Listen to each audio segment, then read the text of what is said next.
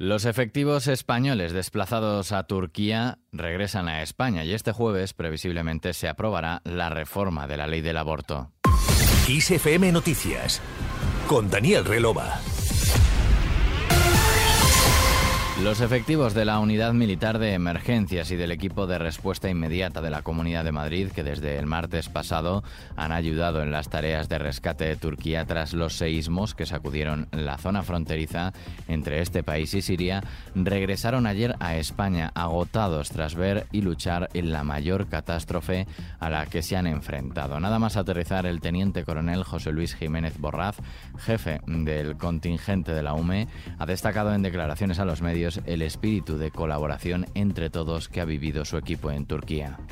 Hemos tratado de hacer todos nosotros lo mejor con las capacidades que teníamos en zona. Ha sido bastante, bastante complicado, la, emergencia es eh, enorme. A la hora que se produzca el terremoto, pues evidentemente muchas víctimas eh, en su interior. Ha habido muchos momentos, bueno, tristes y duros y luego hay otros momentos muy alegres con el rescate de, víctimas, eh, ver sus caras cuando salen de, de, los escombros y luego hemos ido incluso a visitarlos al hospital, se encuentran en perfectas condiciones. Bueno, eso es maravilloso, no, no tiene precio y eso alimenta para, para toda la vida. El resto de efectivos que acudieron a Turquía tras la tragedia sísmica, que se ha cobrado más de 35.000 vidas, regresaron también en la tarde de ayer, pero no volaron a la base de Torrejón de Ardoz, sino a la de Morón en Sevilla. Miramos a este jueves, jornada en la que previsiblemente el Congreso aprobará de forma definitiva la reforma de la ley del aborto que busca garantizar la realización de interrupciones voluntarias del embarazo en centros sanitarios públicos y elimina la exigencia de autorización paterna para las menores de 16 y 17 años.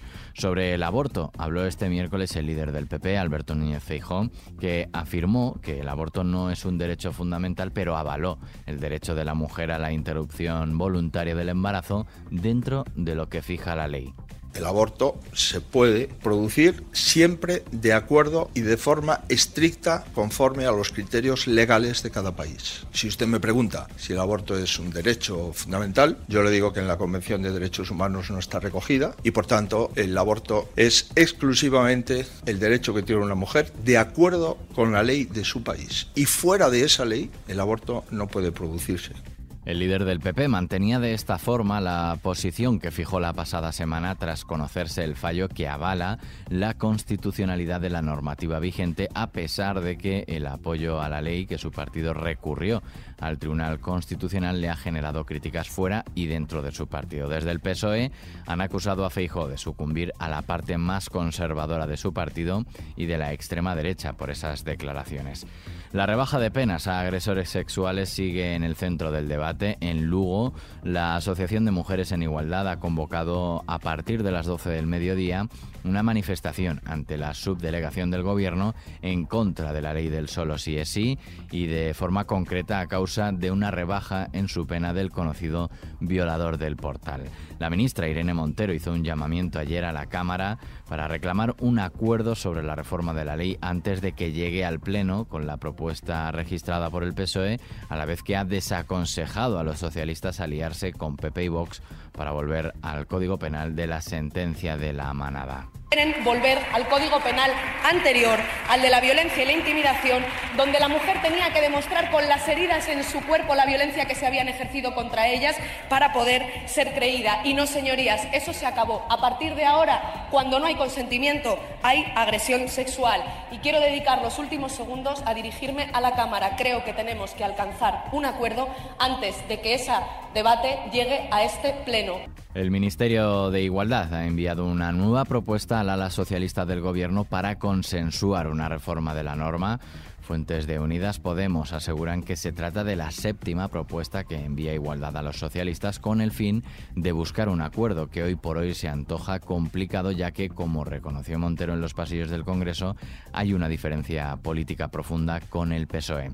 Por su parte, el presidente del Gobierno, Pedro Sánchez, ha defendido en el Congreso que se afanan en resolver la equivocación de la ley del solo sí es sí, al tiempo que ha dejado sin respuesta la oferta del PP para reformar ya, es decir, el próximo 23 de febrero, esta normativa. Por otra parte, se aprueba de forma definitiva la ley trans que permite el cambio de sexo en el registro sin necesidad de informes médicos ni tratamientos y que deja fuera a las personas no binarias que no se sienten ni hombres ni mujeres y que reclamaban una tercera casilla en los documentos oficiales.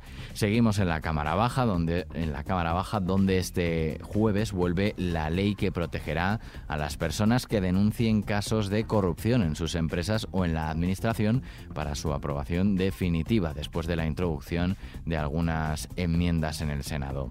Por otro lado, el Ministerio de Justicia y los letrados de la Administración de Justicia se reúnen hoy con la predisposición de llegar a un acuerdo que acabe con la huelga en su primer encuentro desde que el pasado 24 de enero estos funcionarios iniciaran un paro indefinido para exigir mejoras salariales y laborales. Al margen de la agenda informativa del día, la Organización Mundial de la Salud ha confirmado que seguirá investigando hasta descubrir cómo empezó la pandemia de la COVID-19, ya que se trata de un deber, dicen, científico y de un deber moral para con los millones de personas fallecidas por coronavirus. Nos vamos.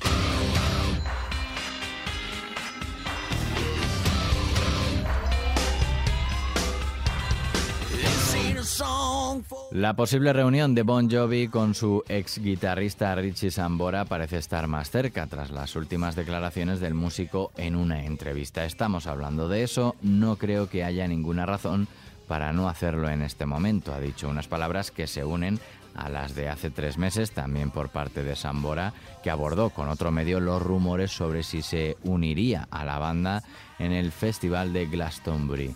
Sambora formó parte de la banda desde sus inicios en 1983 hasta que en 2013 la dejó por problemas personales que no especificó. Con el guitarrista terminamos. Susana León ha estado en el control técnico de este podcast. Como siempre, la música sigue en Kiss FM con toda la información actualizada en 90 segundos y ampliada aquí en los podcasts de Kiss FM Noticias. Un saludo de Daniel Relova. Que pases un buen día.